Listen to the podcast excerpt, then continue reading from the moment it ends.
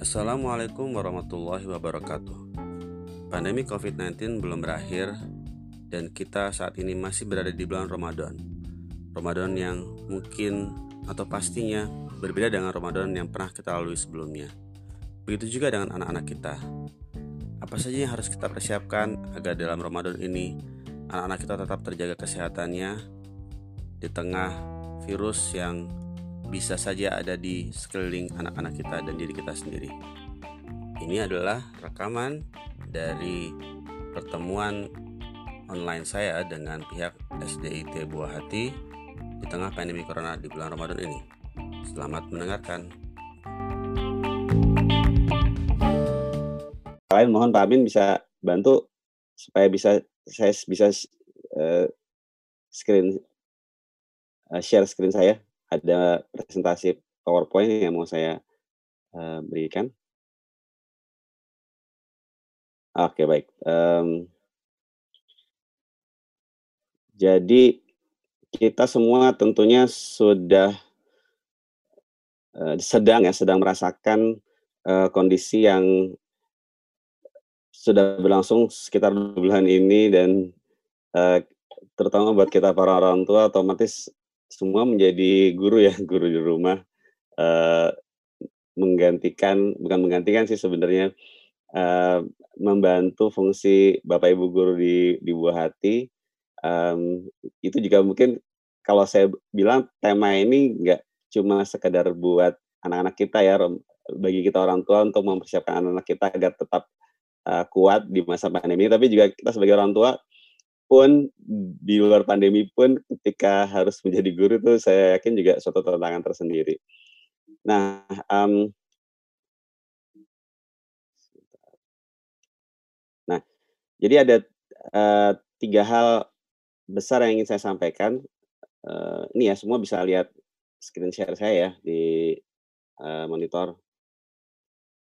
Jadi saya akan dalam waktu kurang lebih sekitar 30 menit ini akan memberikan pengantar, nanti mungkin kita bisa masuk ke sesi tanya jawab. Hmm, bagaimana anak-anak kita terutama anak-anak SD ya, usia uh, 5, 6 sampai 12 tahun itu menjalani Ramadan di tengah pandemi ini, ada nggak sih bedanya dengan ketika di luar pandemi? Nah, ditambah lagi kita mungkin nggak cuma punya anak-anak usia SD, tapi mungkin punya lagi ya adiknya yang lebih kecil yang masih balita atau bahkan masih bayi. Itu bagaimana ya kalau harus sampai dibawa ke luar rumah perlu nggak ke dokter? Kalau yang masih imunisasi usia bayi di bawah 2 tahun itu gimana cara menyikapinya?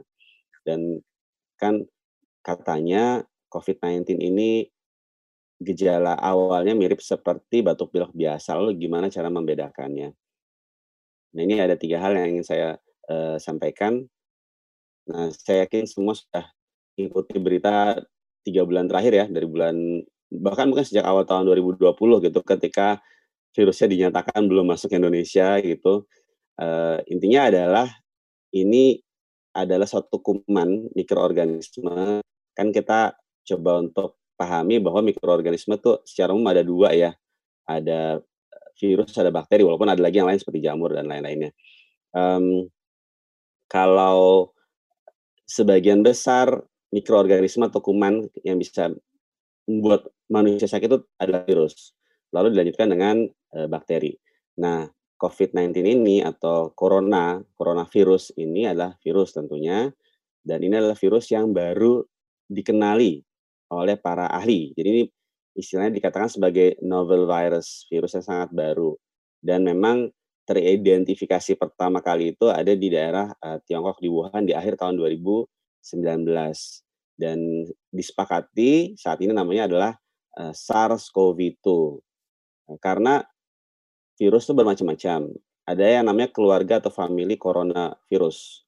Dan coronavirus pun ini juga masih dibagi-bagi lagi ada yang memang khusus menginfeksi atau membuat sakit di hewan, ada juga yang khusus membuat sakit di manusia. Dan untuk yang virus terbaru ini namanya SARS-CoV-2. Dan penyakit yang ditimbulkan dari virus SARS-CoV-2 ini namanya COVID-19 atau disingkat sebagai Coronavirus uh, Disease uh, 2019. Dan kita mungkin pernah dengar ya ada penyakit SARS, penyakit MERS, itu juga ternyata virusnya sama familinya atau keluarganya yaitu uh, mungkin marganya sama lah gitu corona, si corona tadi, tapi uh, jenisnya beda. Nah ini saya ambil dari data pagi ini, saya uh, saya tangkap layar, saya screen capture, um, ada sekitar um, ya pagi ini sudah terkonfirmasi sekitar tiga lebih dari 10.000 kasus. Jadi konfirmasi ini harus dibuktikan lewat pemeriksaan namanya swab atau usap tenggorok. Jadi bagian di belakang hidung kita antara hidung tenggorok itu ada namanya nasofaring atau ada namanya orofaring itu diambil di swab gitu seperti bayangkan seperti mirip-mirip seperti cotton bud gitu uh, di, di diusap lalu di uh, taruh di mikroskop nanti uh, tapi bukan apa nanti dengan mesin ya kita tidak bisa melihat virus dengan mikroskop, mohon maaf. Tapi nanti akan di di virus itu dimasukkan ke satu media namanya viral transport media, kemudian nanti akan dibawa ke laboratorium untuk uh, kemudian uh, diidentifikasi apa virusnya. Nah, kalau kita pernah dengar tes, ini mohon maaf saya agak melebar dulu. Jadi ini yang terkonfirmasi ini sebenarnya berdasarkan uh, swab atau usap dari tenggorok nasofaring atau orofaring ini, bukan dari rapid test uh, antibody namanya. Nanti saya akan coba bahas kalau memang waktunya masih ada. Dan sudah terkonfirmasi sejumlah uh, 13.000 kasus ini. Kemudian uh, angka yang meninggal cukup banyak ya, sudah hampir uh, 1.000 dan um, yang sembuh juga ada, ada sekian dan sekian masih dalam perawatan. Dan ini angka yang terus berubah setiap harinya. Nah ini gejalanya, um, saya perlu sampaikan bahwa ada dua kelompok kalau bisa dibagi yang terkena penyakit COVID-19 ini atau yang terinfeksi SARS-CoV-2 ini yaitu kelompok anak dan dewasa. Dan sebagian besar data itu memang diambil dari orang dewasa. Kenapa? Karena menunjukkan gejala sakit adalah orang dewasa. Anak tidak menunjukkan tanda sakitnya. Um, gejalanya memang mirip dengan batuk pilek biasa yang kita sering bilang flu. Padahal sebenarnya istilah flu itu juga tidak sebenarnya tepat ya. Kita lebih tepat tuh bilangnya common cold atau selesma. Jadi ada demam, kemudian bisa ada dengan batuk. Kalau sudah berat kondisinya sampai sesak napas dan itulah yang membuat orang-orang yang sakit COVID-19 ini dirawat di rumah sakit yaitu sudah mengalami kondisi saluran napas bawah yaitu sesak napas dan juga adanya di tenggorokan. Walaupun makin ke sini dalam rentang waktu lima bulan terakhir makin banyak publikasi di berbagai uh, kepustakaan jurnal ternyata gejalanya pun bisa menjadi mirip banyak penyakit lainnya. Ada yang menyatakan gejalanya ternyata hanya uh, infeksi saluran cerna diare misalnya. Kemudian bahkan ada yang uh, gejalanya di susunan saraf pusat di otak kejang tidak sadar meninggal. Ternyata ketika diambil cairan dari otaknya itu teridentifikasi ada SARS-CoV-2 ini. Tapi secara umum yang paling banyak ditemukan adalah gejala-gejalanya yaitu tadi ini demam, batuk, sesak, nyeri tenggorokan tadi. Virus ini kebetulan berpindah dari uh, satu orang ke orang lainnya lewat percikan dahak ya, lewat lewat droplet gitu, lewat batuk, lewat bersin. Kita mungkin pernah mendengar uh, bisa nggak ya megang permukaan, kemudian kita ketularan gara-gara megang permukaan. Jadi kalau terima barang itu apa disemprot dulu, dibersihkan dengan alkohol swab atau di, diberikan desinfektan.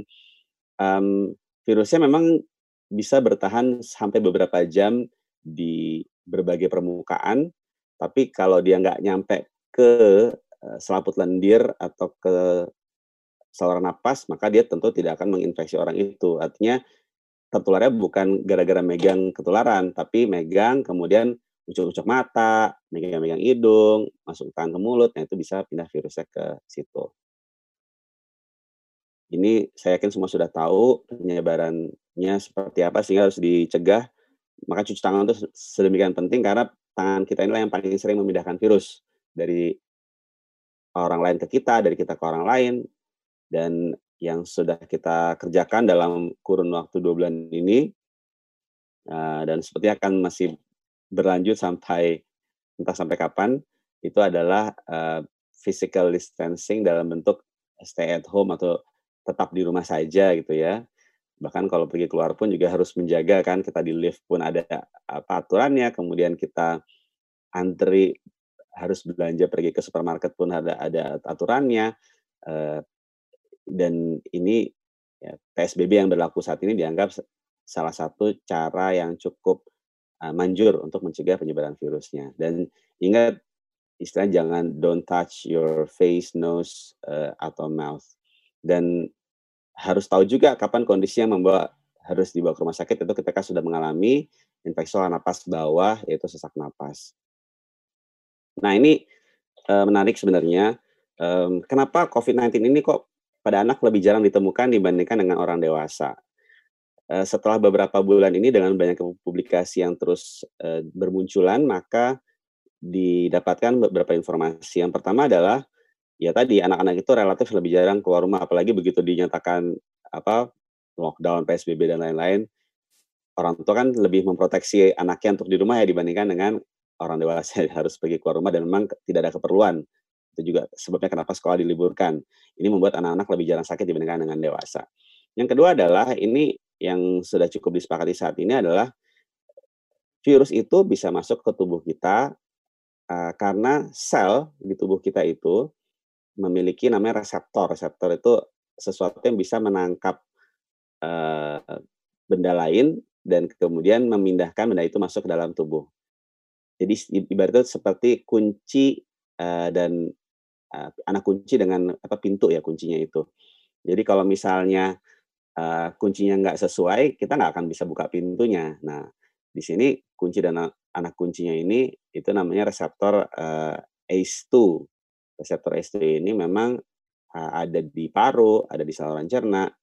Kalau virusnya masuk sampai ke saluran napas bawah paru itu, eee, it sehingga virus bisa masuk dan memperbanyak diri di dalam tubuh dan membuat membuat orang itu sakit apabila daya tahan tubuhnya tidak baik. Ingat ya, 80% orang yang terinfeksi SARS-CoV-2 itu tidak menunjukkan gejala, tidak sakit sama sekali. Hanya 20% yang kemudian akan menjadi sakit. Tapi sakit itu kan beragam.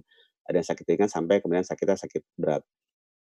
Nah, ternyata, eee, para ahli, eee, menyimpulkan reseptor atau kunci anak kunci dari, eee, ACE2 ini, mmm, pada orang dewasa itu lebih banyak dibandingkan dengan anak. Anak lebih sedikit, sehingga lebih sulit bagi virus itu untuk masuk ke dalam tubuh dan memperbanyak diri. Itu salah satu alasannya kenapa anak-anak lebih jarang dibandingkan dengan dewasa. Nah, yang kemudian yang ketiga ini menarik nih, eee, ada istilah namanya trained immunity atau imunitas sistem imun yang terlatih, yang train. Jadi anak-anak itu kan jarang sakit eh, maaf, anak itu kan sering sakit ya, batuk pilek. Saya yakin semua orang tua tuh udah pernah merasakan gitu kan, anaknya masih, eee, playgroup, TK. Itu luar biasa mungkin hampir tiap bulan batuk pilek, apalagi kalau anaknya udah lebih dari 1 ya. Ditambah lagi kalau misalnya, mmm, apa, sudah masuk SD gitu kan, eee, beberapa kali harus izin dari sekolah. Jadi begitu sudah masuk usia remaja, mungkin di sini sebagian sudah punya anak remaja, SMP, SMA bahkan, atau sudah kuliah itu lebih jarang sakit. Kenapa? Karena sistem imunnya makin, eee, baik. Tapi justru pada kondisi trained immunity, karena sering mengalami infeksi virus, jadi dia lebih terlatih kalau kena virus yang semacam SARS-CoV ini dia malah lebih jarang sampai sakit. Orang dewasa itu lebih jarang sakit kan, kita orang dewasa jarang sakit, kita jarang batuk pilek gitu. Eee, sehingga daya tahan tubuhnya justru karena jarang kena virus, istilahnya jarang sakit virus, jadi kesannya sudah tidak terlatih lagi. Itu alasan ketiga kenapa, anak-anak lebih jarang sakit, eee, COVID-19 dibandingkan orang dewasa. Lalu alasan keempat adalah ini, yang akan banyak berperan dalam memerangi virus di dalam tubuh kita ketika masuk dalam tubuh, itu adalah sel darah putih namanya limfosit. Sel darah putih bermacam-macam salah satunya limfosit. Limfosit itu adalah sel darah putih yang punya peran untuk, eee, mengeluarkan, antibodi, eee, imunoglobulin, dalam hal, eee, produksinya. Dan pada anak-anak dianggap lebih banyak dibandingkan dewasa, sehingga sisa tentaranya itu lebih banyak untuk memerangi si virus tadi. Dan ada hal, eee, lain, eee, ini kalau penanda proses peradangan ini, itu kalau kita coba cek laboratorium, ada beberapa pemeriksaan yang ternyata lebih mudah didap temukan hasilnya pada orang dewasa dibanding pada anak-anak. Dan yang terakhir adalah nah ini, ini ini saya akan saya akan tekankan uh, bahwa asap rokok itu punya peran penting untuk membuat sakit uh, akibat COVID, SARS-CoV-2 ini. Maka anak-anak yang lebih jarang terpapar asap rokok akan lebih jarang sakit COVID-19.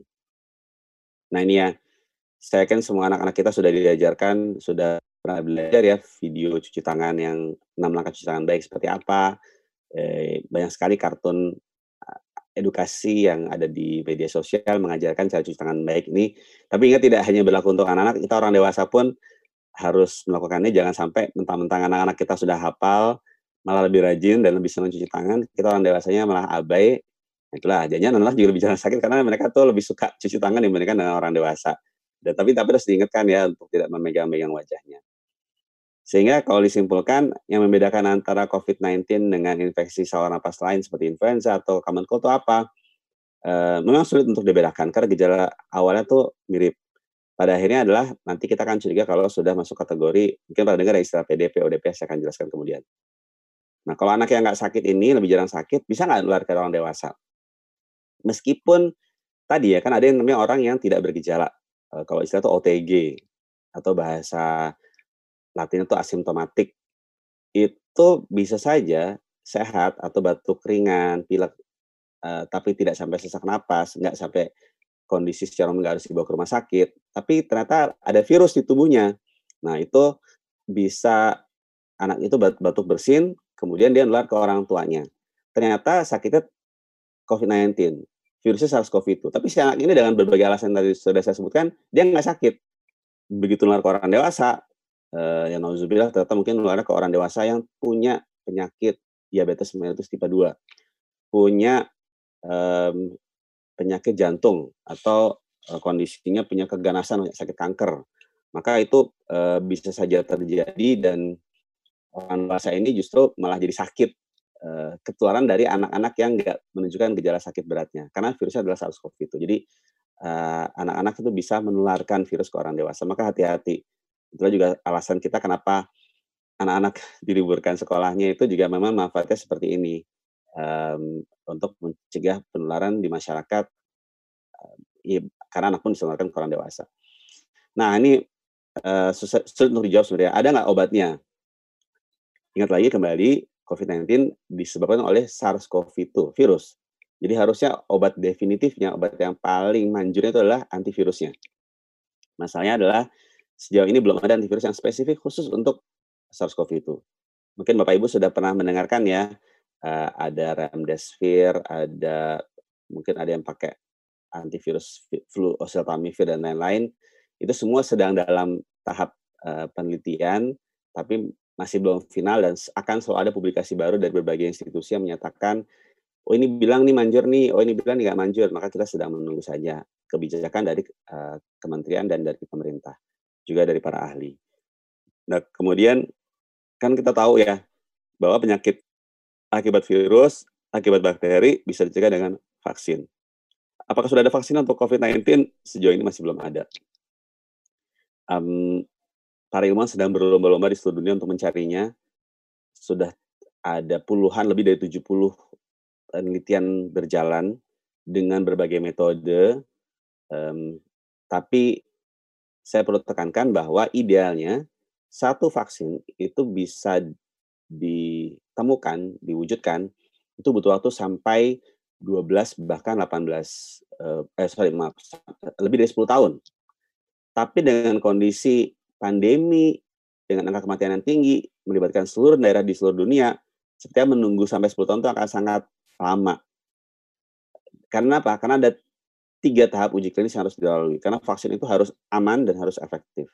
Sehingga para ahli memperkirakan dalam waktu 12 sampai 18 bulan lah paling cepat itu bisa ditemukan vaksin untuk COVID-19 ini. Kita nggak tahu nanti akan muncul dari negara mana, uh, dari pusat penelitian mana dan menggunakan metode apa. Karena semua sedang kalau kita baca-baca berita nih misalnya uh, baca berita harus hati-hati ya. Saya sering kali dapat berita tuh tentang uh, kabar baik, uh, misalnya katakan India atau Cina uh, menemukan vaksin. Tapi kalau kita baca detail lagi tuh artikelnya ternyata bukti pada hewan uji uh, pada hewan percobaan yang baru terbukti. Oh ternyata baru dari situ. Makanya itu masih jauh tapi artikelnya kesannya optimis yang apa sih optimis atau misalnya uh, penelitian menunjukkan hasil yang baik. Ternyata baru tahap uji klinis tahap satu dengan beberapa orang sampel saja yang diuji. Nah, itu masih jauh sebenarnya. Tapi kita berdoa semoga bisa ada vaksinnya di kemudian hari sesegera mungkin agar pandemi ini segera musnah. Ini, ini saya tekankan sekali lagi.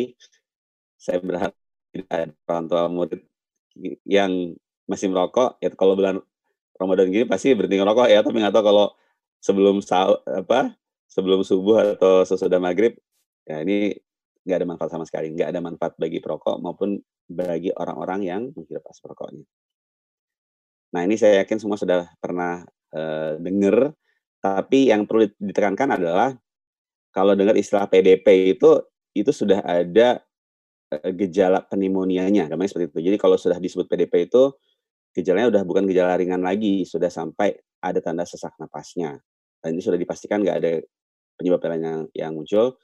Nah sekarang sih kita ini di Jakarta terutama ya kan Bu Hati lokasinya di Jakarta di Kampung Tengah udah tahu ya kita masuk ke area red zone gitu kan ya Jakarta Timur lah udah bisa bahkan se DKI itu udah masuk uh, red zone nah nanti apakah semua orang batuk pilek akan dijadikan PDP sebenarnya yang PDP itu adalah tadi um, dia sudah mengalami pneumonia ringan pun sudah masuk kategori PDP nah kalau ODP itu ketika kita semua orang ada demam batuk pileknya um, dan kita memang ada di area transmisi lokal kan itu kita boleh dibilang sebagai uh, eh, ODP Nah, kemudian um, OTG, OTG itu tadi nggak bergejala tapi dia ada kontak sama orang yang terkonfirmasi lewat swab atau usap. Nasofaring orofaring yang memiliki virus uh, atau dengan si PDP belum terkonfirmasi tapi orang itu sudah uh, dicurigai oleh dokter dengan berbagai pemeriksaan yang mengarah ke arah tersebut. Tapi ingat dikatakan tadi terkonfirmasi yang saya sebutkan di awal tadi ketika pemerintah menyampaikan data itu sudah berdasarkan pemeriksaan namanya uh, eh, PCR. PCR itu adalah uh, virus itu di apa dibuat diperbanyak jumlah untuk bisa dibaca oleh mesin sehingga teridentifikasi susunan genetiknya itu adalah susunan genetik untuk eh, SARS-CoV-2.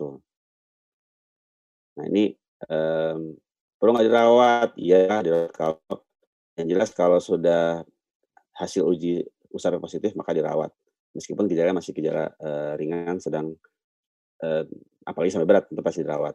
Di isolasi mandiri kalau masih tidak ada kondisi pneumonia. Nah ini saya nggak akan bahas lebih lanjut. Um, ini juga nanti mungkin kita akan bahas kalau sempat ada waktu di sesi tanya jawab. Terutama khawatir ada orang tua murid yang sedang hamil mungkin, terus khawatir nanti mau lahiran di mana. Um, kalau nauzubillah sampai ada tanda-tanda batuk pilek, apalagi sampai sesak takutnya PD, di PDP kan atau sakit eh, menjadi PDP, bisa nggak ya nular ke bayinya lewat ASI atau dari ibu ke janin atau misalnya boleh nggak menyusui nanti kita saya nggak bahas dulu mungkin kalau ada waktu kita membahas. Nah ini masker um, kalau anak SD kan usianya udah di atas 2 tahun pastinya ya itu pakai masker sesuai dengan anjuran PSBB saat ini juga. Tapi sebenarnya bayi itu kan nggak mungkin ya uh, pakai masker. Jadi harus pakai masker orang-orang di sekitarnya. Jadi batasan yang disepakati oleh para ahli itu adalah pakai masker itu di atas usia 2 tahun. Kalau di bawah 2 tahun nggak perlu pakai masker sebenarnya. Um, mungkin kita pernah ya ada foto-foto lucu tuh pakai bayi pakai face shield itu juga kontroversi sebenarnya itu harusnya sih nggak perlu dengan berbagai risiko efek sampingnya. Tapi jangan lupa anak-anak itu kadang-kadang udah pakai masker risih kan, nggak biasa. Baik kalau misalnya longgar, akhirnya gara-gara pakai masker malah tangannya megang muka gitu. Nah, takutnya lagi ayo kita harus pakai masker karena anak-anak mungkin bosan terus pengen jalan-jalan ke ke supermarket gitu kan pakai masker. Tapi di sana udah megang-megang barang-barang udah itu masker longgar masukin apa ucap-ucap mata itu hati-hati itu harus diingetin. Nah kamu tetap pakai masker tapi pastikan masker itu pas ukurannya dan enggak pegang-pegang mata. Takutnya malah virusnya nyebarnya di situ. Udah pakai masker tapi kita pegang barang, ada orang bersihin segala macam, terus uh, masuk tangan ke ke mata, ke hidung, hati-hati. Nah ini nggak perlu pakai masker, kita pakai cloth uh, mask ya, apa tuh namanya yang uh, ini istilahnya yang kain ya, nggak harus pakai ke masker bedah, apalagi yang 95 gitu. Saya kadang sebagai dokter anak saya praktek terus lihat ada pasien KN95 tuh saya jadi geli gitu, ini harusnya bukan dokter yang pakai. Nah, uh, sebelum saya masuk ke sesi mengenai Ramadan di tengah pandemi, ini pengantar terakhir saya adalah kapan harus bawa anak ke rumah sakit gitu kan. Aduh anaknya eh di rumah aja sih, tapi kok tiba-tiba dia demam ya. Demamnya udah tiga hari, nggak ada batuk, nggak ada pilek. Nah itu harus nggak dibawa ke rumah sakit. Ikatan Dokter Anak Indonesia, organisasi kami, eh, Dokter Anak Indonesia itu sudah membuat satu infografis menarik. Nanti insya Allah slide-nya akan dibagikan ya. Eh, tenang saja nanti saya akan bagikan slide-nya ke Pak Amin, ke pihak sekolah, nanti bisa di-share ke orang tua murid. Ini beberapa kondisi. Ke dokter itu sebenarnya kalau cuma demam saja, itu bukan kondisi kegadaratan. Tapi kalau demamnya sudah lebih dari tiga hari, nggak jelas sakitnya apa, takutnya apa? Sebenarnya sih yang paling ditakutkan saat ini adalah infeksi virus dengue, demam dengue atau demam berdarah. Mohon Ibu Rezania di mute kan. Uh, baik, terima kasih. Selanjut lagi. Untuk ya jadi kalau demamnya katakan demamnya hari pertama, hari kedua terus ada batuk pilek itu sebenarnya nggak usah ke rumah sakit. Loh, nanti takutnya kalau COVID-19 gimana? Ya tadi saya bilang kan, kalau tidak ada sesak napas, maka nggak usah khawatir. Gitu. Um, tapi kalau tiga hari nggak jelas sakitnya apa, batuk pilek nggak ada, cuma demam saja, sesak napas nggak ada sih. Tapi nggak jelas kan sebabnya dari mana. Nah itu saya sarankan untuk ke rumah sakit atau ke dokter, takutnya mencari tahu, memastikan apakah ini demam dengue atau bukan. Karena uh, saya sebagai dokter anak, kami masih merawat anak-anak dengan demam berdarah dengue di masa pandemi COVID-19 ini. Atau misalnya ada sesak napas. Nah ini, tadi kan sesak napas itu takutnya kondisi pneumonia. Atau misalnya ada anak yang asma, serangan sesak, tapi sudah diobati di rumah nggak membaik. Nah itu dibawa ke rumah sakit. Atau anaknya mengalami kejang dengan atau tanpa demam yang disertai dengan penurunan kesadaran. Kalau kejang demam, sudah pernah kejang demam, anaknya di bawah lima tahun, kemudian setelah kejang anaknya baik-baik saja, maka nggak perlu khawatir, nggak harus segera dibawa ke uh, rumah sakit sebenarnya. Kemudian, uh, apalagi setelah dengan kelumpuhan. Berikutnya, adanya dehidrasi. Dehidrasi itu kekurangan cairan dengan atau tanpa diare, dengan atau tanpa muntah. Kalau diare, muntah, anaknya masih aktif, nggak dehidrasi, pipisnya masih sering, minum masih mau, itu di rumah aja cukup diganti cairan di rumah, minum yang banyak atau minum oralit misalnya. Tapi kalau sudah lemas, eh, anaknya sudah mulai banyak mengantuk, banyak tidur, lebih dari 8 jam nggak buang air kecil, hati-hati itu bawa ke rumah sakit. Takutnya sudah dehidrasi. Yang berikutnya, kalau ada nyeri perut hebat, ini yang ditakutkan ke arah appendicitis atau radang usus buntu. Nah, itu sakitnya hebat, anaknya sering kali suhunya naik, eh, anaknya sudah sulit untuk menggerakkan kakinya, kalau bergerak sedikit dia akan sakit, maka dibawa ke rumah sakit. Atau ada perdarahan yang mengalir terus-menerus, ada luka, katakanlah misalnya tergores, nggak sengaja uh, di rumah apa belajar jadi chef misalnya, kemudian tergores berdarah, tapi kok sampai 15 menit nggak berhenti-berhenti ngalir terus, nah itu hati-hati. Atau misalnya mengenai area yang dekat pembuluh darah yang kita khawatir terus kita bawa ke rumah sakit. Dan pada bayi baru lahir, itu tidak wajar kalau ada demam, apalagi lebih dari 24 jam. Kecelakaan tapi ini jarang ya. E, harusnya kan orang di rumah aja. Atau yang terakhir keracunan. Nah ini hati-hati nih terutama buat anak anak kita yang masih di bawah tiga tahun kan. E, kita saking hati-hatinya kita taruh desinfektan di mana-mana gitu kan terus biar murah beli yang refill taruhnya di botol aqua misalnya nggak ngeh anaknya baru belajar jalan terus dikata minuman diminum sama dia nauzubillah jangan sampai terjadi hati-hati atau punya hewan peliharaan di rumah juga hati-hati. Atau tadi kan benda-benda kecil, nelan baterai, jam atau koin itu hati-hati. Nah, imunisasi bagaimana? Saya nggak akan sepanjang karena kita kan orang tua murid anak SD ya. Eh, imunisasi kan biasanya di bias di sekolah. Tapi kalau yang masih punya balita, eh, masih punya bayi terutama, prinsipnya adalah saat imunisasi bisa mungkin dilakukan jangan sampai ditunda. Kenapa? Dulu sempat ada anjuran boleh nunda sampai dua minggu deh atau sampai satu bulan. Tapi kan udah lewat ini udah berbulan-bulan kita nggak tahu sampai kapan. Tapi cari tempat imunisasi ya, ini ada ada ada aturannya nih, tempat imunisasi yang memisahkan anak sakit dengan anak sehat. Kemudian, eee, ada screening sebelumnya. Jadi sekarang tuh kalau imunisasi tuh nggak ada datang suntik selesai, tapi ada namanya temu janji. Jadi sudah buat appointment dulu, janjian dulu. jadi biar datang tuh udah tahu vaksinnya ada, yang kedua tahu datangnya jam berapa, dan, eee, harusnya sih membatasi jumlah pasiennya agar dalam ruangan apalagi kalau ruangannya sempit ya, itu bisa di ada ada jaga jarak di ruangan itu. Dan ini berlaku untuk semua tempat, tidak hanya layanan imunisasi swasta ya, eee, baik di posyandu, puskesmas pun harusnya dilakukan. Walaupun saat ini sayang sayang hati sayangkan masih ada beberapa puskesmas yang tutup layanan imunisasinya, dan posyandu pun juga masih banyak yang sepertinya belum berani untuk buka. Maka ini tugas tanggung jawab dari pemerintah untuk memastikan imunisasi berjalan. Kenapa ini penting dan harus saya sampaikan? Karena imunisasi terbukti mampu mencegah banyak penyakit lain. Jangan sampai satu pandemi menimbulkan pandemi berikutnya. Jangan sampai gara-gara kita fokus menangani pandemi COVID-19 ini, tapi terjadi pandemi campak, nauzubillah, pandemi difteri, jangan sampai. Padahal itu semua sudah ada vaksinnya. Kita sudah tahu bahwa campak itu penyakit berat, difteri penyakit berat dan juga terlepas dari imunisasi, tuberkulosis pun masih jadi masalah di negara kita dengan angka kematian yang selalu ada setiap harinya. Jadi kita jangan fokus satu penyakit tapi melupakan penyakit lain apalagi bisa dicegah dengan imunisasi, malah itu lebih berbahaya lagi. Nah, lalu inilah uh, akhirnya saya akan menyampaikan gimana nih kita sebagai orang tua dan anak-anak kita menjalani Ramadan di pandemi ini. Ini ada tiga hal yang mau saya bahas. Uh, yang pertama adalah sejak berapa anak mulai berpuasa ini mungkin udah udah agak-agak telat ya pembahasannya udah apa udah pertengahan Ramadan nih. Ya ya Allah nggak kerasa ya kita sudah mau masuk Ashrul awal akhir nih 10 hari terakhir Ramadan. Dan kita tentu sedih ya nggak bisa itikaf uh, di masjid gitu kan. Nah kemudian menu sahurnya seperti apa? Walaupun terlambat sedikit nggak apa ya. Mungkin kita bisa evaluasi. Termasuk saya sendiri sebagai orang tua evaluasi menu makan anak-anak saya di rumah. Jadi, uh, setelah saya coba untuk mempelajari banyak, uh, sumber, saya menemukan sebenarnya nggak ada usia pasti, anak itu mulai berpuasa di usia berapa.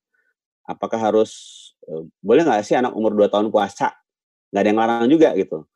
Apakah harus benar-benar nunggu usia 7 tahun buat puasa? Atau kalau puasa harus nggak latihan dulu setengah hari, takut anaknya nggak kuat, atau boleh nggak langsung sehari full? Nah, saya yakin di sini saya nggak usah jawab ya, semua orang tua udah pernah ngerasain mengalami dan tahu anaknya pertama kali Ramadan full di usia berapa. Ada yang langsung babat habis istilahnya sampai maghrib kan, ada yang dicicil dulu setengah hari, ada yang nunggu SD, ada yang dari usia playgroup, nggak ada masalah. Tapi intinya begitu sudah balik, sudah siap.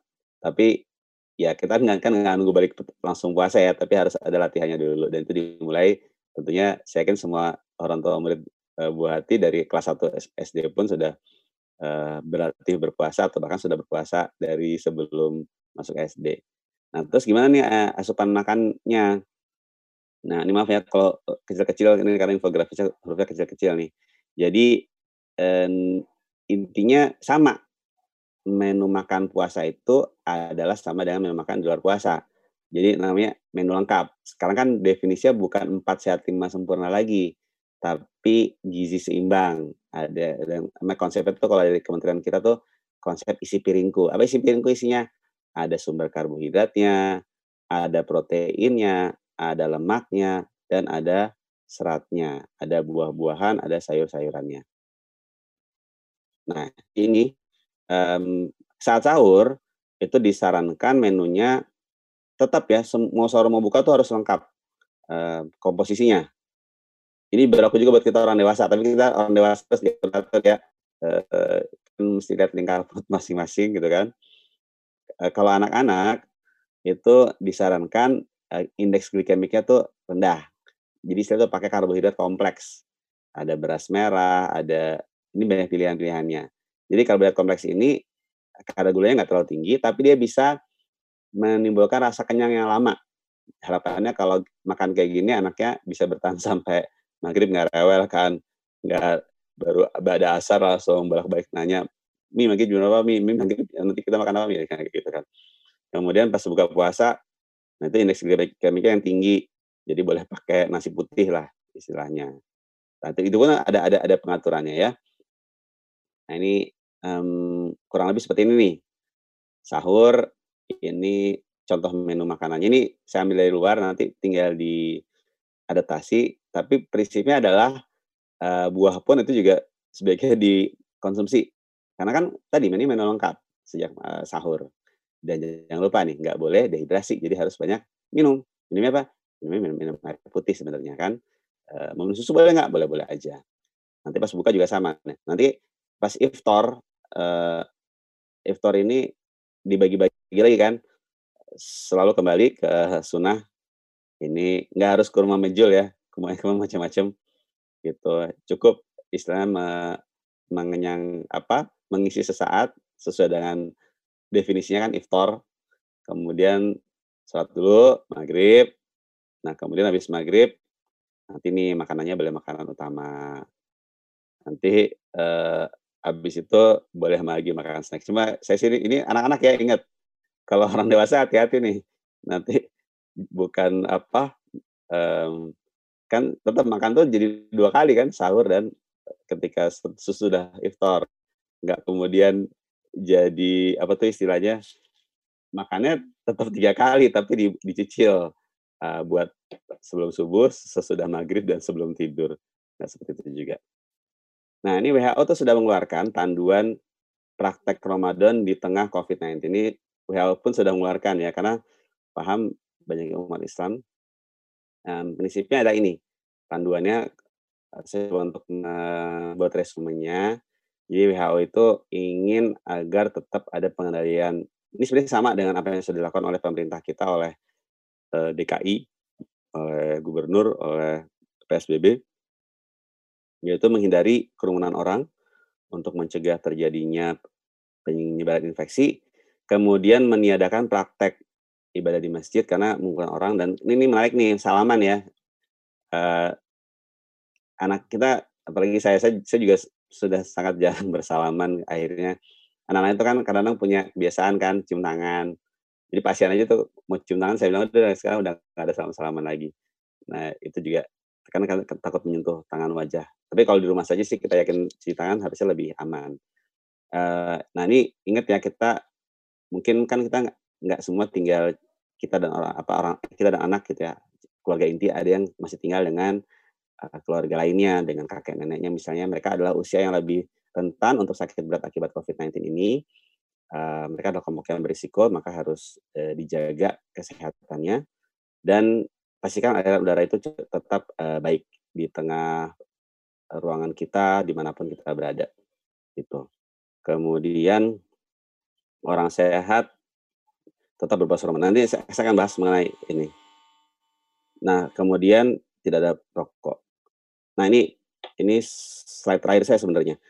Um, jadi ketika masuk Ramadan itu beberapa saat sebelumnya kan sudah bertanya-tanya nih, ini orang berpuasa Ramadan bisa nggak ya daya tahan tubuhnya tuh lemah gara-gara berpuasa gitu. Jadi apa mending nggak usah puasa aja deh. Kan tadi WHO sudah menyatakan ya kalau langsung tuh tetap berpuasa Ramadan gitu loh, asal sahur, buka, nutrisinya lengkap dan tidak dehidrasi.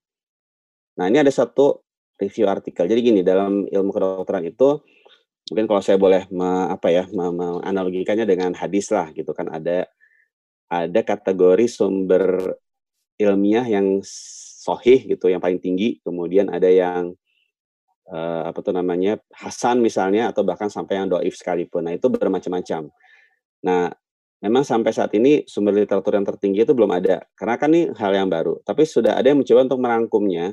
Menjadi suatu review artikel. Uh, ini sudah dimuat dan ini sudah cukup banyak dokter yang membacanya.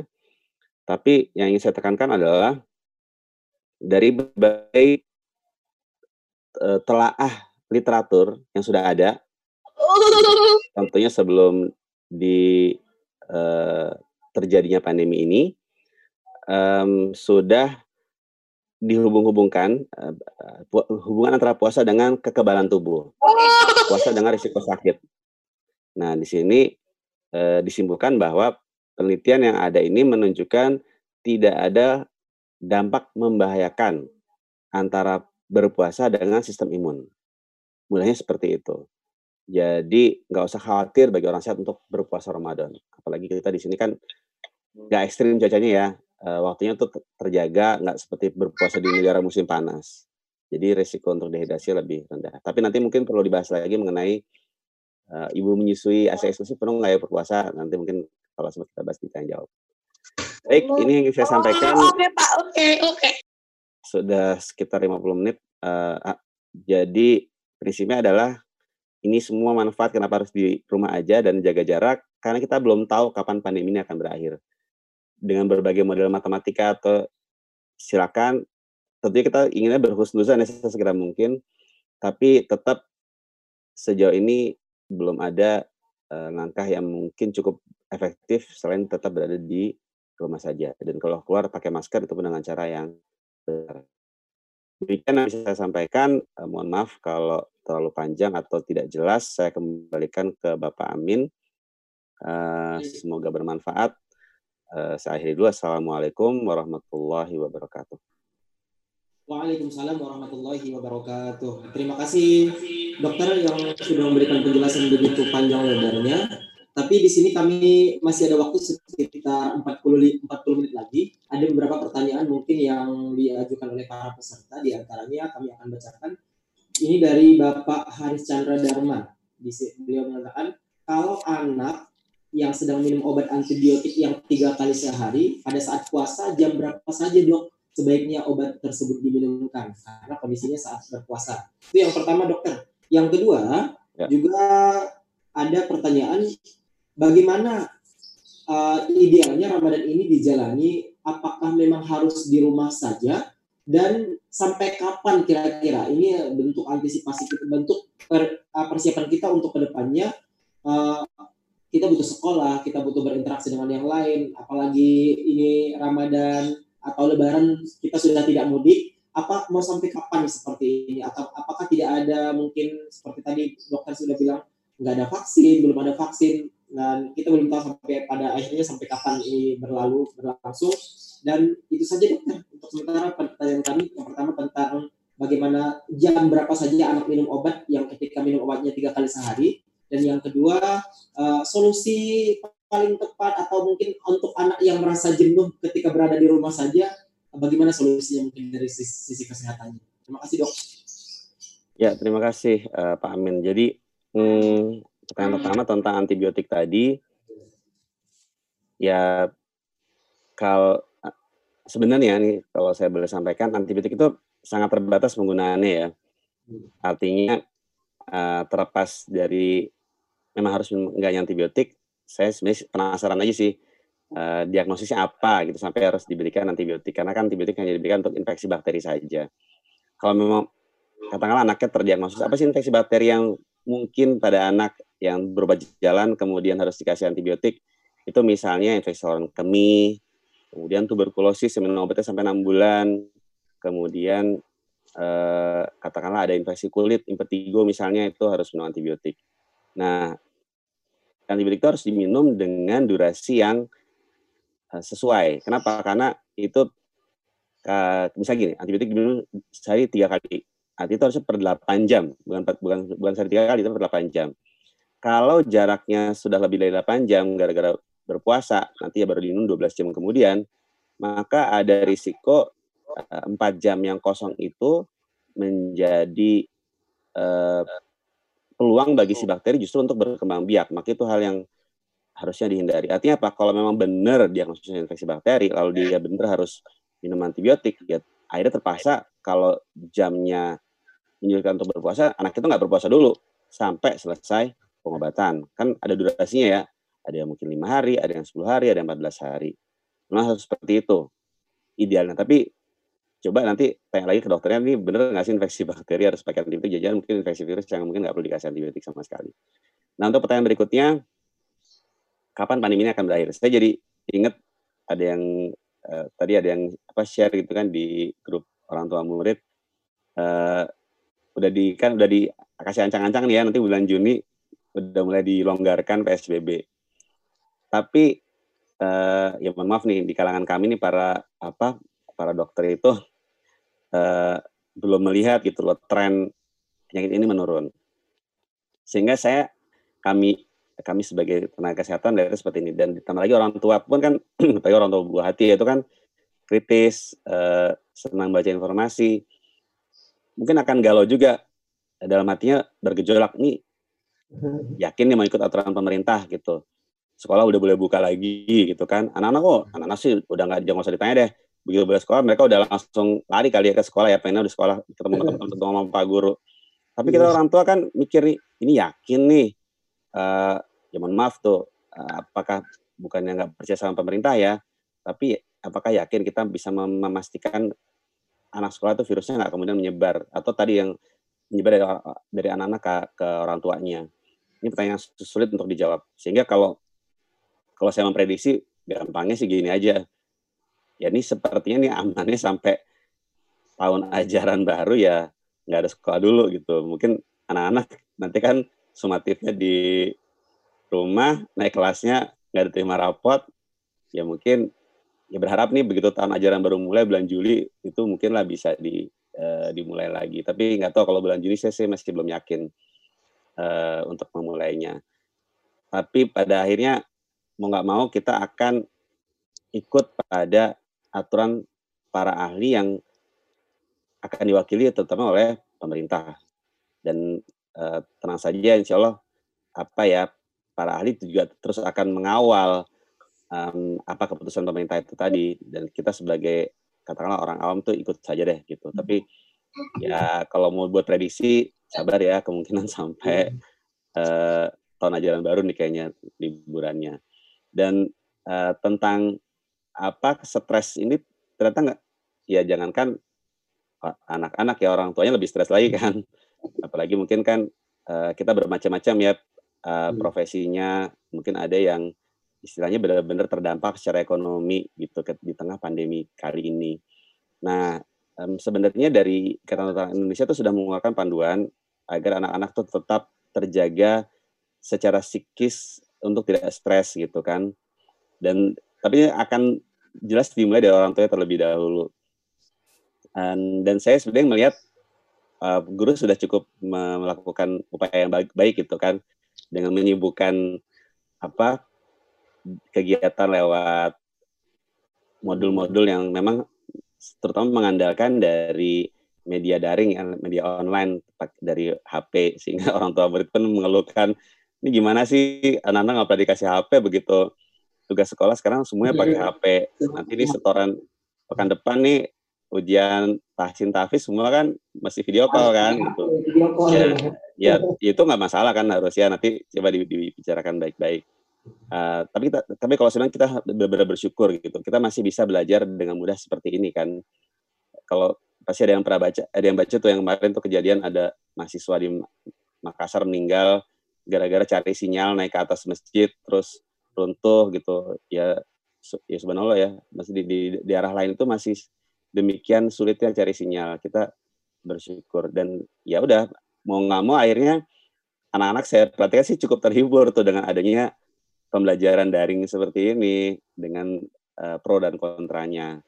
Uh, tapi tetap harus ada pembatasan screen time itu. Dan ini ya tadi saya bilang yang paling berat justru buat orang tuanya nih. Orang tua stres kan mikirin gimana caranya anak nggak kebanyakan di depan HP terus ada kegiatan belum kalau orang tuanya mungkin masih ada yang harus kerja.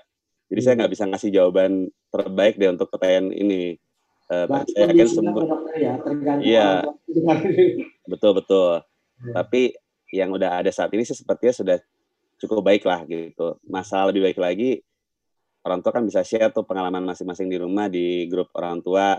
Uh, nanti mungkin setelah acara ini bisa share lah pengalaman masing-masing gitu anaknya nggak stres gimana atau mungkin ada yang boleh curhat nanti dikasih solusi. Itu kadang-kadang lebih membantu. Mohon maaf kalau jawaban saya mungkin masih ngambang. Demikian amin. Baik terima kasih dok. Tapi tetap masih ada waktu. Kami masih mengharapkan masukan-masukan dari dokter jangan-jangan dari dokter terkait kesehatan karena biar bagaimanapun kesehatan ini penting untuk kita semua. Dan di sini sebenarnya ada yang cukup aktif dari Bapak Haris Chandra Dharma. Kami berikan kesempatan langsung untuk mengajukan pertanyaannya Pak pada Bapak Haris Chandra Dharma. barangkali kami berikan kesempatan langsung untuk langsung bertanya atau kami saja yang membacakan. Oke, tidak ada tanggapan. Kami bacakan lagi, dok ya. Ini ada masukan yang dari Bunda Air Salsabila. Beliau bertanya, kalau orang membawa virusnya di dalam tubuh atau di luar tubuh, dok?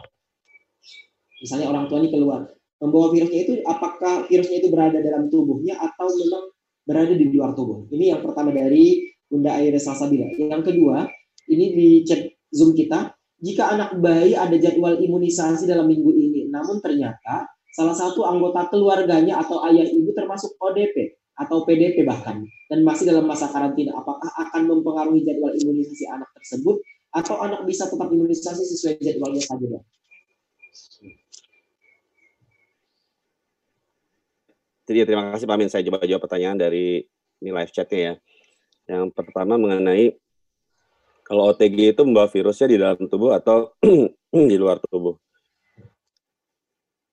Jadi uh, ingat virus itu adanya kenapa dilakukan uh, pengambilan sampel itu swab itu dari namanya nasofaring itu dari uh, dimasukkan dalam karena dia ber apa ya berkolonisasi berdiam diri dan dalam jumlah cukup banyak itu di situ dan dia hanya akan menyebar lewat droplet percikan dahak uh, batuk bersin. Uh, mungkin kalau pernah dengar istilah dia menyebar lewat, lewat udara atau airborne itu tidak terjadi pada kondisi di masyarakat, tapi terjadi pada kondisi di rumah sakit misalnya. Ketika dokter melakukan tindakan yang kemudian membuat virus itu bisa menyebar di udara, tapi itu tidak terjadi di masyarakat. Nah, orang-orang OTG ini kalau dia membawa virus di dalam tubuhnya, di saluran napasnya ada. Dan selama dia tidak batuk, tidak mengeluarkan droplet, percikan dahak, dia nggak akan menularkan ke orang yang lainnya.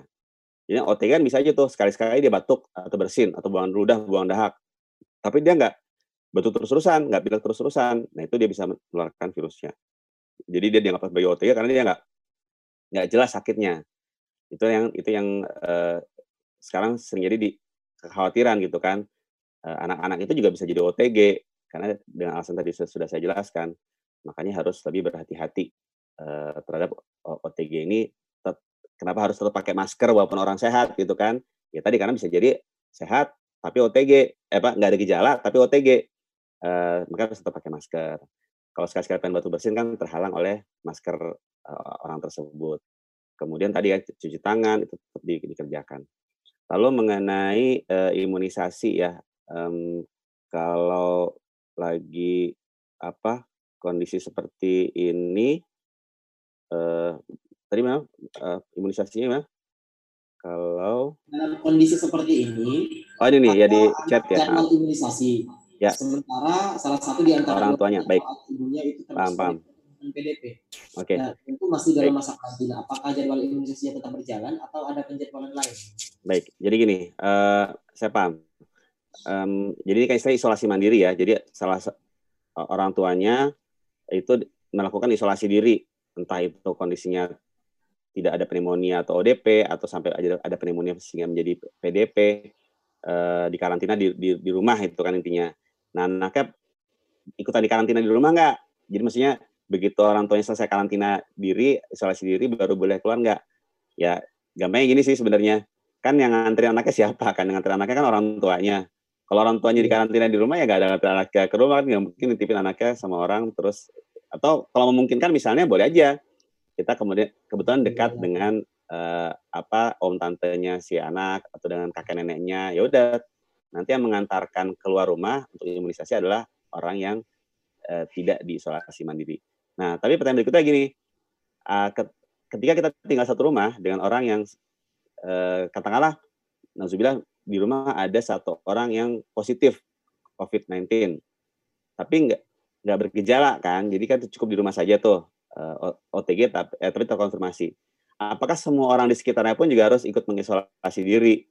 Jawabannya adalah idealnya iya, termasuk si anak gitu loh. Kita nggak tahu tahu-tahu anak itu ternyata karena kan jadi anak ini kan anak-anak yang tinggal satu rumah sama orang yang terkonfirmasi. Jadi sampai mengakhiri masa isolasi 14 harinya itu atau sampai orang yang terkonfirmasi positif itu dua kali pemeriksaan swab yang negatif, maka anaknya juga sebenarnya nggak boleh ikutan keluar karena takutnya dia bisa jadi juga positif, cuma mungkin belum diperiksakan. Begitu dia ke tempat imunisasi, anak itu bersin batuk, virusnya bisa menyebar ke orang lain walaupun kemungkinannya lebih kecil ya dibanding orang dewasa. Jadi semoga cukup jelas ya gampangnya adalah kalau yang mengkarantina diri itu uh, tidak terkonfirmasi positif, maka hmm. anaknya bisa diantar oleh orang lain hmm. yang bisa bawa anak. Tapi kalau orang itu terkonfirmasi positif, maka seluruh anggota keluarga lain pun juga ikut-ikutan mengisolasi diri. Hmm. Jadi anaknya terpaksa baru bisa diimunisasi setelah masa isolasi berakhir. Semoga cukup terjawab pertanyaannya. Baik. Baik, terima kasih dok. Ini juga masih ada dok. Nampaknya banyak pertanyaan ini eh, dan alhamdulillah audiens kita atau partisipan kita cukup aktif. Ini ada bertanya, izin bertanya apakah benar COVID-19 ini bisa menular melalui darah atau mohon maaf melalui sperma? Oke, baik. Pertanyaannya bagus nih. Um, sejauh ini um, yang kan ini ini virus baru. Jadi yang harus selalu kami tekankan adalah ini adalah novel virus. Artinya apa? Apa yang kami simpulkan saat ini itu bisa jadi berubah di, di bulan depan karena ada temuan-temuan baru. Tapi sejauh ini adalah penularannya dianggap masih melalui uh, droplet atau kalau di rumah sakit itu ada yang melalui airborne, tapi di masyarakat lewat droplet. Walaupun pada pemeriksaan tinja, mohon maaf ya. Jadi kalau uh, beberapa sudah melakukan pemeriksaan lewat tinja dan di tinja itu ternyata positif ada virusnya. Artinya apa? Bisa jadi uh, katakanlah nih ya, ada orang sakit COVID-19, kemudian dia cebok gitu kan, nggak bersih, virusnya ada nempel di tangan, terus dia ber apa megang orang lain atau bersalaman, orang lain yang bersalaman itu kan kena virus tuh, pindah dari tangan orang yang gara-gara dia cebok virusnya itu kemudian dia uh, apa tuh uh, mas masukin ke mulut nah nanti nanti bisa tuh pindah virus dari situ. Jadi perjalanannya panjang. Tapi dia ujungnya adalah kontak langsung. Jadi kalaupun dia nggak melalui droplet tapi dia melalui kontak langsung sama si virus tadi yang kebetulan lewat kemudian lewat saluran cerna atau tinja itu bisa seperti itu. Nah kalau melalui uh, darah sejauh ini ya kan tadi ya sebenarnya dari darah itu kita bisa men mengetahui antibodinya. Uh, saya harus baca lagi sejujurnya, kalau apakah virus itu ditularkan melalui cairan tubuh seperti darah atau sperma. Saya, uh, bagus, ini PR buat saya nanti saya kasih ke uh, Pak Amin nih jawabannya apa. Karena saya, saya jujur saya nggak tahu jawaban persisnya bisa nular darah atau sperma atau enggak. Uh, tapi jauh yang saya tahu sih uh, belum ada bukti dari situ. Yang lebih mungkin tadi ini kontak langsung kulit atau uh, bersihin percikan dahak. Itu yang bisa saya jawab. Nanti terima kasih. Tanya nanti saya cari jawabannya. Mohon maaf, ini masih terus bertanya, masih banyak pertanyaan ya. ini. Nggak apa-apa dok ya. Ya, kan masih ada waktu. Waktu kita yang sudah kita agendakan sampai 11.30 dok. Ya. pertanyaan lagi, mau bertanya apakah anak-anak yang tadinya sakit berhubungan dengan paru-paru misalnya bronkitis, tapi sudah hmm. sembuh, risiko kena COVID-nya lebih tinggi. Yang kedua, apakah ibu hamil yang terinfeksi COVID bisa berpengaruh pada bayi dalam kandungannya? Ya, baik. Uh, terima kasih. Pertanyaannya susah semua nih. Saya bingung jawabnya. Oke. okay. Um, terima kasih pertanyaannya Pak Pak Adi ya, Pak Adi Cahyani. Eh, Bu Adi Cahyani mungkin. Jadi anak-anak yang tadinya sakit uh, bronkitis atau mungkin pernah pneumonia atau gampang ini deh. Sekarang kami itu sudah menghindari sila bronkitis, mungkin asma ya. Anak-anak yang sakit asma misalnya, itu uh, bisa nggak ya? Karena apakah risiko lebih tinggi? Karena dia secara saluran nafas kan dia lebih rentan untuk um, istilahnya kalau sakit jadi berat di saluran nafasnya. Secara umum eh, anak orang-orang yang punya komorbid, komorbid itu adalah penyakit penyerta, itu akan lebih mudah sakit dibandingkan yang nggak punya penyerta. Misalnya eh, anak-anak, eh, saya akan menyampaikan eh, pernah eh, kami pernah mendapatkan eh, di, di di Indonesia ya di Jakarta itu anak eh, meninggal karena COVID-19 positif tapi dia punya penyerta, yaitu dia punya penyakit gagal ginjal uh, dan juga ada keganasan, uh, tumor, kanker misalnya. Jadi dia lebih mudah sakit sehingga sampai meninggal gara-gara ada penyertanya, yaitu penyakit gagal ginjalnya tadi. Juga orang dewasa, orang dewasa yang punya diabetes itu lebih mudah untuk sakit berat ketika kemasukan SARS-CoV-2 ini.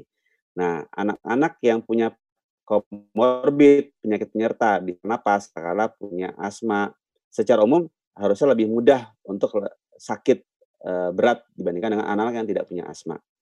Tapi itu penyakit yang sifatnya e, menetap ya, menahun. Kan kalau asma itu kan nggak bisa disembuhkan, tapi dia bisa dikendalikan. E, tapi tadi saya tetap harus lebih e, apa? Ini pada juga nih buat saya nih. Saya harus membaca laporan. Ada nggak ya laporan kasus yang memang menunjukkan anak asma kemudian sakit COVID-19. Tapi secara umum uh, mengingat faktor penyakitnya kronik atau menahun itu lebih mudah. Tapi kalau sakitnya misalnya anaknya sering batuk pilek, selesma tiap bulan, tapi nggak ada asma nih, atau pernah dirawat di rumah sakit sakit pneumonia, dirawat terus sembuh. Nah itu itu seharusnya nggak ada masalah, nggak ada apa kemudian jadi lebih mudah sakit COVID dibandingkan enggak. Karena itu sifatnya sakitnya akut, sakit sembuh selesai. Tapi kalau asma kan nggak dia masih terus berlanjut. Jadi makanya anak-anak yang punya asma harusnya lebih berhati-hati untuk tidak keluar rumah dan lebih menjaga supaya asmanya tidak kambuh-kambuhan. Kemudian nih bagus juga nih pertanyaannya uh, ibu hamil yang terinfeksi. Nah, ini nih saya saya tampilkan dulu ya tadi um, slide saya uh, izin sebentar. Nah, jadi mengenai ibu ibu hamil ya. Nah, ini. Jadi sejauh ini belum ada bukti ilmiah yang menyatakan uh, adanya penyebaran atau penularan virus dari ibu hamil ke janinnya lewat ari-ari lah, lewat plasenta. Jadi belum ada transmisi. Uh, ini yang terakhir yang saya sampai seminggu yang lalu saya sempat ikut uh, webinar uh, dengan teman-teman dari berbagai negara kesimpulannya masih sama. Saya nggak tahu kalau minggu depan mungkin akan berubah atau, atau tidak gitu ya. Tapi sejauh ini yang saya tahu update terakhirnya adalah belum ada bukti ilmiah ibu hamil itu menularkan virus ke janinnya. Jadi uh, kalaupun sampai ada bayi baru lahir yang kemudian dia terinfeksi uh, virus SARS-CoV-2 ini, kemungkinan bukan dari penularan di dalam kandungan, tapi penularan itu terjadi sesudah bayi itu lahir. Makanya panduan yang ada dari Kementerian Kesehatan dari Dokter Anak Indonesia adalah kalau sampai ada ibunya positif terkonfirmasi COVID-19, kemudian bayinya lahir meskipun sehat, ini ada pemeriksaan swab yang harus dikerjakan dan harus dirawat e, terpisah. ASI tetap diberikan karena di sini lagi-lagi satu lagi tambahan informasinya adalah e, tidak belum ada bukti yang kuat menyatakan virus ini menular lewat ASI ya. Tapi kalau misalnya ibunya nyusuin, ibunya batuk, nah itu pindah dari situ virusnya. Makanya dipisahkan tapi tetap diberikan uh, ASI perah.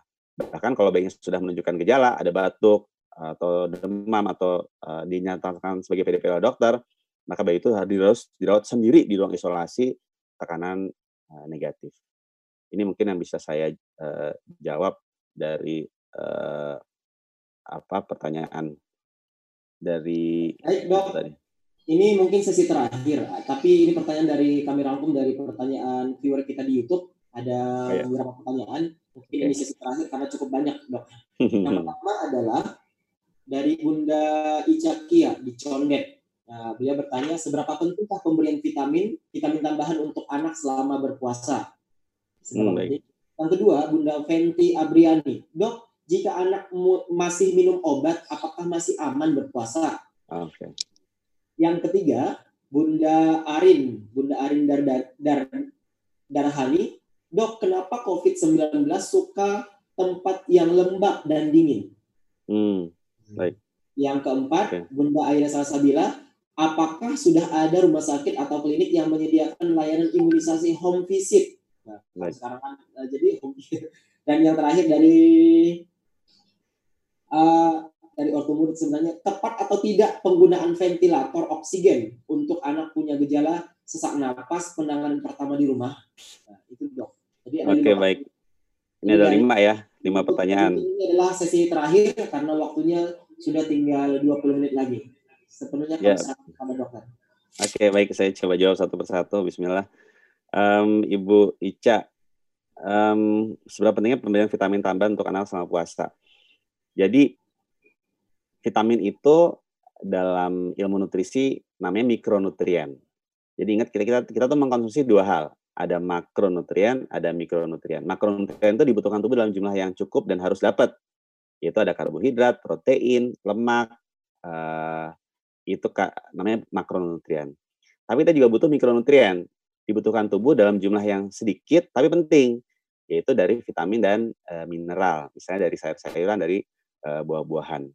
Nah, masalahnya adalah uh, beberapa itu mencoba untuk menghubungkan apakah mikronutrien dalam bentuk vitamin atau suplemen ini punya manfaat lain yaitu untuk meningkatkan kekebalan tubuh atau baik bagi sistem uh, imun tubuh. Sehingga mungkin pertanyaan ini ditujukan karena inginnya kalau dikasih vitamin sistem imunnya akan naik sehingga anak-anak lebih tahan sakit, ya, nggak, gampang sakit apalagi di, di tengah pandemi dan berproses seperti ini. Mudahnya adalah tadi kan saya sempat bilang tuh bahwa dalam literatur kedokteran tuh ada apa ya ada ada landasan ada yang sohi ada yang hasan sampai mungkin doif bahkan mungkin palsu sejauh ini belum ada literatur yang sahih yang menyatakan adanya vitamin atau suplemen yang terbukti mampu meningkatkan daya tahan tubuh atau sebaiknya dikonsumsi pada anak untuk menjaga daya tahan tubuhnya entah lagi puasa, entah lagi nggak puasa, atau di luar atau di dalam pandemi ini. Kalau kita baca beberapa penelitian pada orang dewasa, itu ada yang memberikan vitamin C dosis tinggi yang ternyata ada buktinya bisa membantu agar mereka tidak sakit COVID berat. Belakangan juga sudah ada lagi penelitian tentang vitamin D dosis tertentu yang bisa mencegah penyakit berat pada COVID-19. Tapi itu penelitiannya dilakukan pada orang dewasa, sedangkan pada anak belum ada bukti ilmiahnya. Maka kembali ke pertanyaan Ibu Ica, saya harus bilang pemberian vitamin tambahan itu belum ada anjurannya. Tapi kalau kembali tadi ke slide yang pernah saya sampaikan, ya tadi makanan makan dapat semuanya. Sehingga dengan mengkonsumsi buah dan sayur itu dianggap sudah cukup memenuhi kebutuhan vitamin. Makan ikan, makan telur, makan daging itu juga sangat penting untuk mendapatkan tambahan uh, vitamin. Jadi yang penting makannya porsi seimbang dan lengkap termasuk sayur dan buah-buahan. Kemudian Ibu Fenti Ibu Fenti Abriani. Nah, ini maksudnya anak minum OAT. OAT itu obat anti tuberkulosis. Jadi mungkin ada anak yang sakit TB tuberkulosis dan kemudian harus minum obat selama enam bulan. Nah, apakah tetap harus diminum dan aman pada saat berpuasa? Obat tuberkulosis itu pada anak, pada dewasa sebenarnya kan diminum cuma sehari cuma sekali. Jadi sekali minum tuh langsung dapat semua obat-obatannya. Jadi itu bisa diminum, boleh diminum pada saat sahur atau pada saat buka puasa. Jadi tetap harus diteruskan pengobatannya, jangan sampai putus. Dan itu eh, nggak ada masalah walaupun lagi berpuasa. Kemudian Ibu Arin, kenapa COVID-19 suka tempat yang lembab dan dingin? Sebenarnya, nah ini uh, eh, WHO itu pernah me, nanti coba browsing ya, ada namanya mereka membuat satu kolom mythbuster atau namanya pembasmi mitos. Ternyata yang menyatakan kalau virusnya suka di tempat yang lembab dan dingin, nggak suka di tempat yang panas, itu itu mitos sebenarnya. Artinya apa? Orang yang kena COVID-19 itu terjadi di semua area. Area yang panas, area yang dingin, semua bisa kena. Ya buktinya kan kita negara yang kita sering panasnya tapi tetap masih kena juga gitu loh. E, daerah yang dingin mungkin beberapa sudah yang eh, Eropa misalnya bahkan sudah mulai mengakhiri lockdownnya. Jadi e, ini adalah mitos yang perlu saya luruskan dia bisa di tempat mana saja, nggak di, di tempat yang lembab dan saja. Kemudian Ibu Aire, adakah rumah sakit atau klinik yang menyediakan layanan imunisasi on visit? Ini kalau saya bilang sih setahu saya masih belum ada dan uh, kenapa belum ada? Karena bagi penyediaan imunisasi on visit pun juga harus mikir-mikir. Kan mereka juga harus men menjaga dirinya dan orang yang dikunjunginya. Kita nggak tahu loh apakah yakin dokter yang datang ke tempat kalau di home visit itu yakin dokternya benar-benar sehat? Yakin nggak saya saat ini benar-benar bebas virus gitu? Uh, kan kita nggak tahu. Uh, walaupun nanti datang dengan uh, kalau datang harus pakai APD seperti apa tuh? Harus APD yang lengkap nggak? Pakai pakai nasron itu atau, atau gimana? Ditambah lagi petugasnya juga nggak tahu ketika nanti dia datang ke rumah visit, totalnya begitu dia datang mau nyuntik anaknya langsung deh opungnya muncul, kakeknya muncul, tantenya muncul, tulangnya muncul, muncul semuanya jadinya wah ini nggak tahu nih mana yang sehat mana yang sakit kan dia juga juga ngeri harusnya kan artinya uh, untuk home visit pun masih ada pertimbangan sehingga belum dilakukan sampai saat ini jadi terpaksa aturannya adalah mendatangi tempat imunisasinya tapi memang harus cari yang uh, diyakinkan aman lalu Bu Tika uh, Bu Tika ada titipan dari orang tua murid ya. Apakah tepat penggunaan ventilator oksigen? Oh jadi begitu begitu bukan ventilator mungkin ya pakai tabung oksigen gitu kan. Kalau ventilator ada kan di rumah sakit. Begitu anak mulai sesak dikasih oksigen. Uh, jawabannya sebenarnya itu tidak tepat. Kenapa? Karena harusnya kita nggak tahu ketika sesak itu apakah dia akan tetap sesak ringan saja atau akan makin memburuk. Maka kalau sudah sesak napas mau nggak mau harus ke rumah sakit. Karena harus dipantau di rumah sakit. Kita nggak tahu apakah dia akan cuma sekedar butuh oksigen atau butuh cairan infus. Atau bahkan mungkin auzubillah memburuk sehingga harus pakai uh, oksigen ventilator misalnya. Maka uh, prinsipnya kalau sudah sesak napas bawa ke rumah sakit. Ini terakhir nih, saya nimbrung aja deh. Kayak cuma satu doang nih buat sekolah yang penilaian belajarnya harus praktek sosial di, di sekolah boleh nggak tapi mengikuti aturan social distancing nah ini eh, harus ada pembahasan yang lengkap dengan pihak sekolahnya jadi mungkin harusnya sih ya udah udah nggak ada ujian praktek dulu ya ujian prakteknya diperagain lewat video call gitu bahkan kami ini kami ini apa dokter pun sekarang lagi rame ini ngasih bocoran aja tuh ngebahas tentang telemedicine jadi sekarang tuh hmm istilah jadi jarak jauh nih. Jadi misalnya nih, jarak Pak, jauh, nah, Pak Amin berobat nanti saya lihat ini, ya Pak Amin buka bajunya, nanti pura-pura saya udah pakai stetoskop gitu, apa mana sakitnya mana, gatal di mana gitu. Jadi memang itulah keterbatasannya. Baik itu yang bisa saja Pak Amin, mohon maaf. Baik dokter sebenarnya sebenarnya masih ada nih, tapi kembali lagi kepada dokter apakah masih mau menjawab atau tidak. Oh nggak apa-apa, boleh boleh, boleh boleh masih ada waktu kok. Lebih lega. Nih dok, boleh nanya satu lagi, masya Allah. Untuk penderita diabetes, ini apakah di, memang seharusnya bekerja dari rumah? Nah, yang kedua, maaf izin dok, izin tanya lagi dokter, sampai berapa lama ya OTG masih bisa menularkan ke sekitarnya? Apakah ada istilah carrier pada penyakit COVID-19 ini? Mungkin itu dokter. Ya, ini pertanyaan terakhir Bapak Ibu dan juga kami sapa dulu ternyata di sini ada ada dua orang dokter yang bergabung, ada dokter Citra sama dokter Puspa nih, Masya Allah. Selamat bergabung para dokter yang sudah ikut di seminar buah hati hari ini. Dan selanjutnya kami serahkan kepada dokter untuk memberikan jawaban kepada dua pertanyaan terakhir di aplikasi Zoom.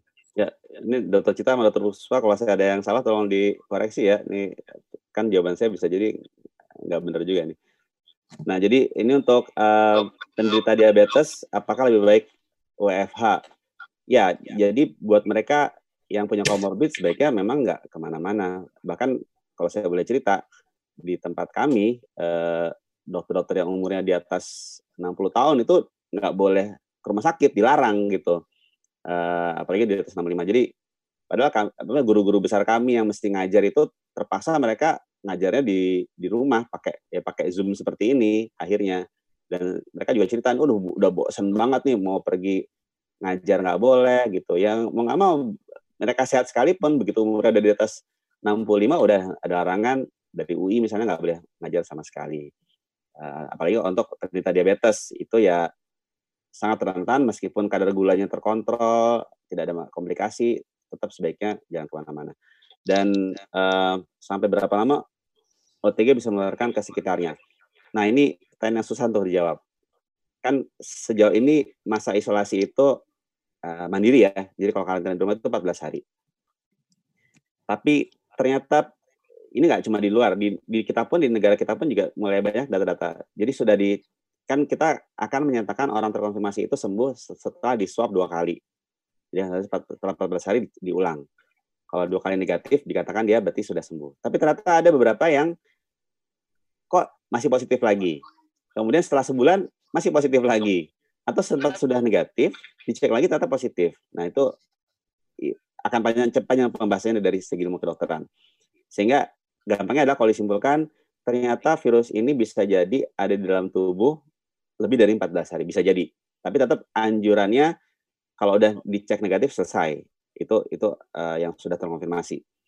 Nah, um, walaupun saya sempat baca itu ada kemungkinan kenapa dia positif itu namanya positif uh, kan mesin PCR itu punya kelemahan. Bisa jadi yang dia deteksi itu bukan virus yang hidup, tapi virus yang mati pun masih terbaca jejaknya. Itu juga masih bisa seperti itu. Tapi gampangnya adalah uh, kalau orang yang terkonfirmasi dicek ulang sudah negatif, aman. Tapi kalau yang isolasi mandiri di rumah, ya sejauh ini sih hitungannya 14 hari tanpa gejala. Tapi kalau bisa nih apalagi di, di DKI ya harusnya kan ada upaya gitu loh minimal tes rapid antibody walaupun ada keterbatasannya.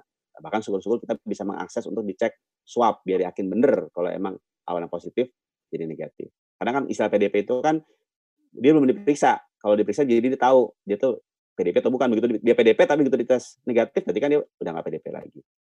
Kemudian uh, istilah carrier ya tadi, iya carrier kita orang OTG itu sama dengan carrier, orang tanpa gejala, uh, tapi dia bisa membawa virus. Apalagi orang uh, orang yang terkonfirmasi positif itu pun bisa tanpa gejala sama sekali. Itulah yang disebut sebagai uh, carrier. Dan ini terakhir nih, perlu nggak pengecekan kesehatan sebelum masuk sekolah? Ya, nah, itu kan susah kan nanti kita ini udah kelamaan di rumah begitu masuk sekolah kan jadi was-was banget kan. Takutnya gurunya mau masuk takut, muridnya mau masuk takut, orang tua masuk takut. Lo nggak ada kecelakaan. Nah, ini belum, kayaknya belum ada pembahasan sampai ke arah situ. Uh, ya akhirnya nanti menyerahkan. Saya saya nggak kebayang nanti di buah hati begitu mulai masuk pertama hari pertama itu security di depan pada pakai apa tuh thermal scanner semua, termometer nanti di, mungkin harus gitu-gitu dulu ya. Bahkan saya saya kebayang nanti kalau buah hati udah masukin lagi semuanya pakai masker tetap pakai masker deh kayaknya karena mungkin masih belum pede kan uh, gurunya pakai masker anaknya pakai masker anak-anak semua cuci tangan begitu ada yang mulai buka atau ngupil eh kamu ngupil? Apa? Nggak boleh? Gitu kan. Gurunya harus lebih sigap supaya mereka nggak ada yang ngupil. Ya begitu Pak Amin. Yang bisa saya jelaskan.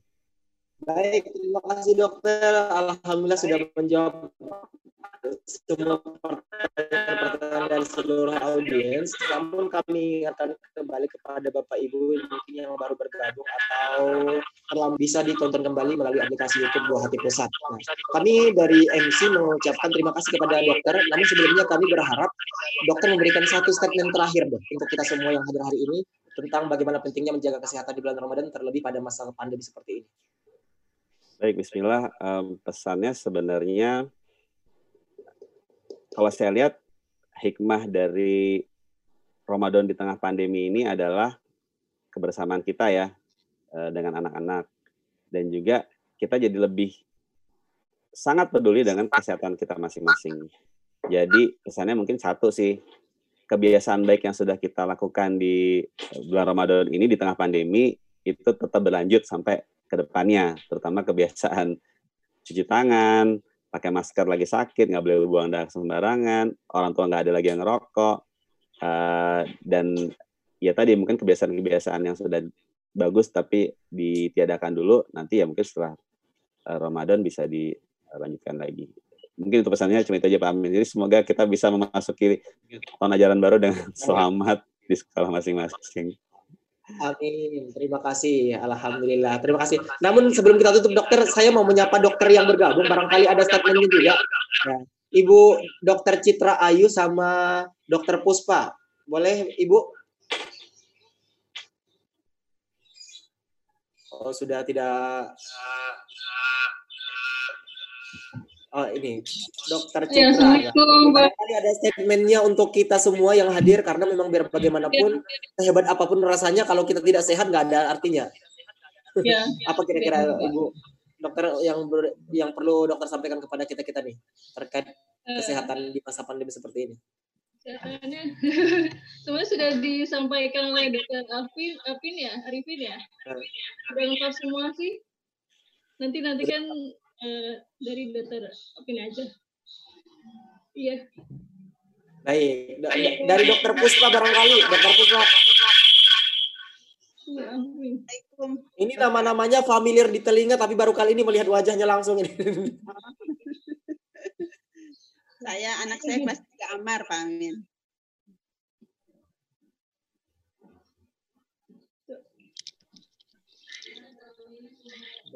Ya.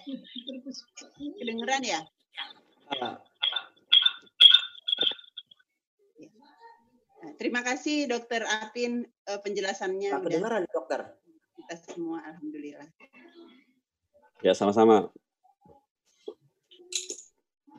Uh, sebenarnya dari awal saya sudah awal pandemi. Nah, kedengeran ya suaranya. Selalu hati. Mohon maaf Dokter Puspa. Gak kedengeran ya? Kedengeran. Halo, kedengeran nggak Pak Amin? Dengar. Dengeran, Halo? Bu? Halo?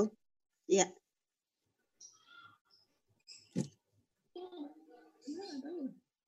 Kedengeran Pak Amin? Oh iya, udah, udah. Silakan dokter. Iya, sebenarnya saya dari awal yang sudah sangat khawatir tentang pandemi ini. Saya sempat WA eh, pimpinan Buah Hati bahwa memang setiap hari itu kan yang datang ke Buah Hati itu saya sampai waktu itu awal-awal saya berhitung gitu. Satu kelas isinya 30 rata-rata dikali enam kelas, dikali satu angkatan lima kelas, kali enam tingkat itu plus orang tua 900 itu ada sekitar 2.500 per hari. dokter. Ya. Iya benar.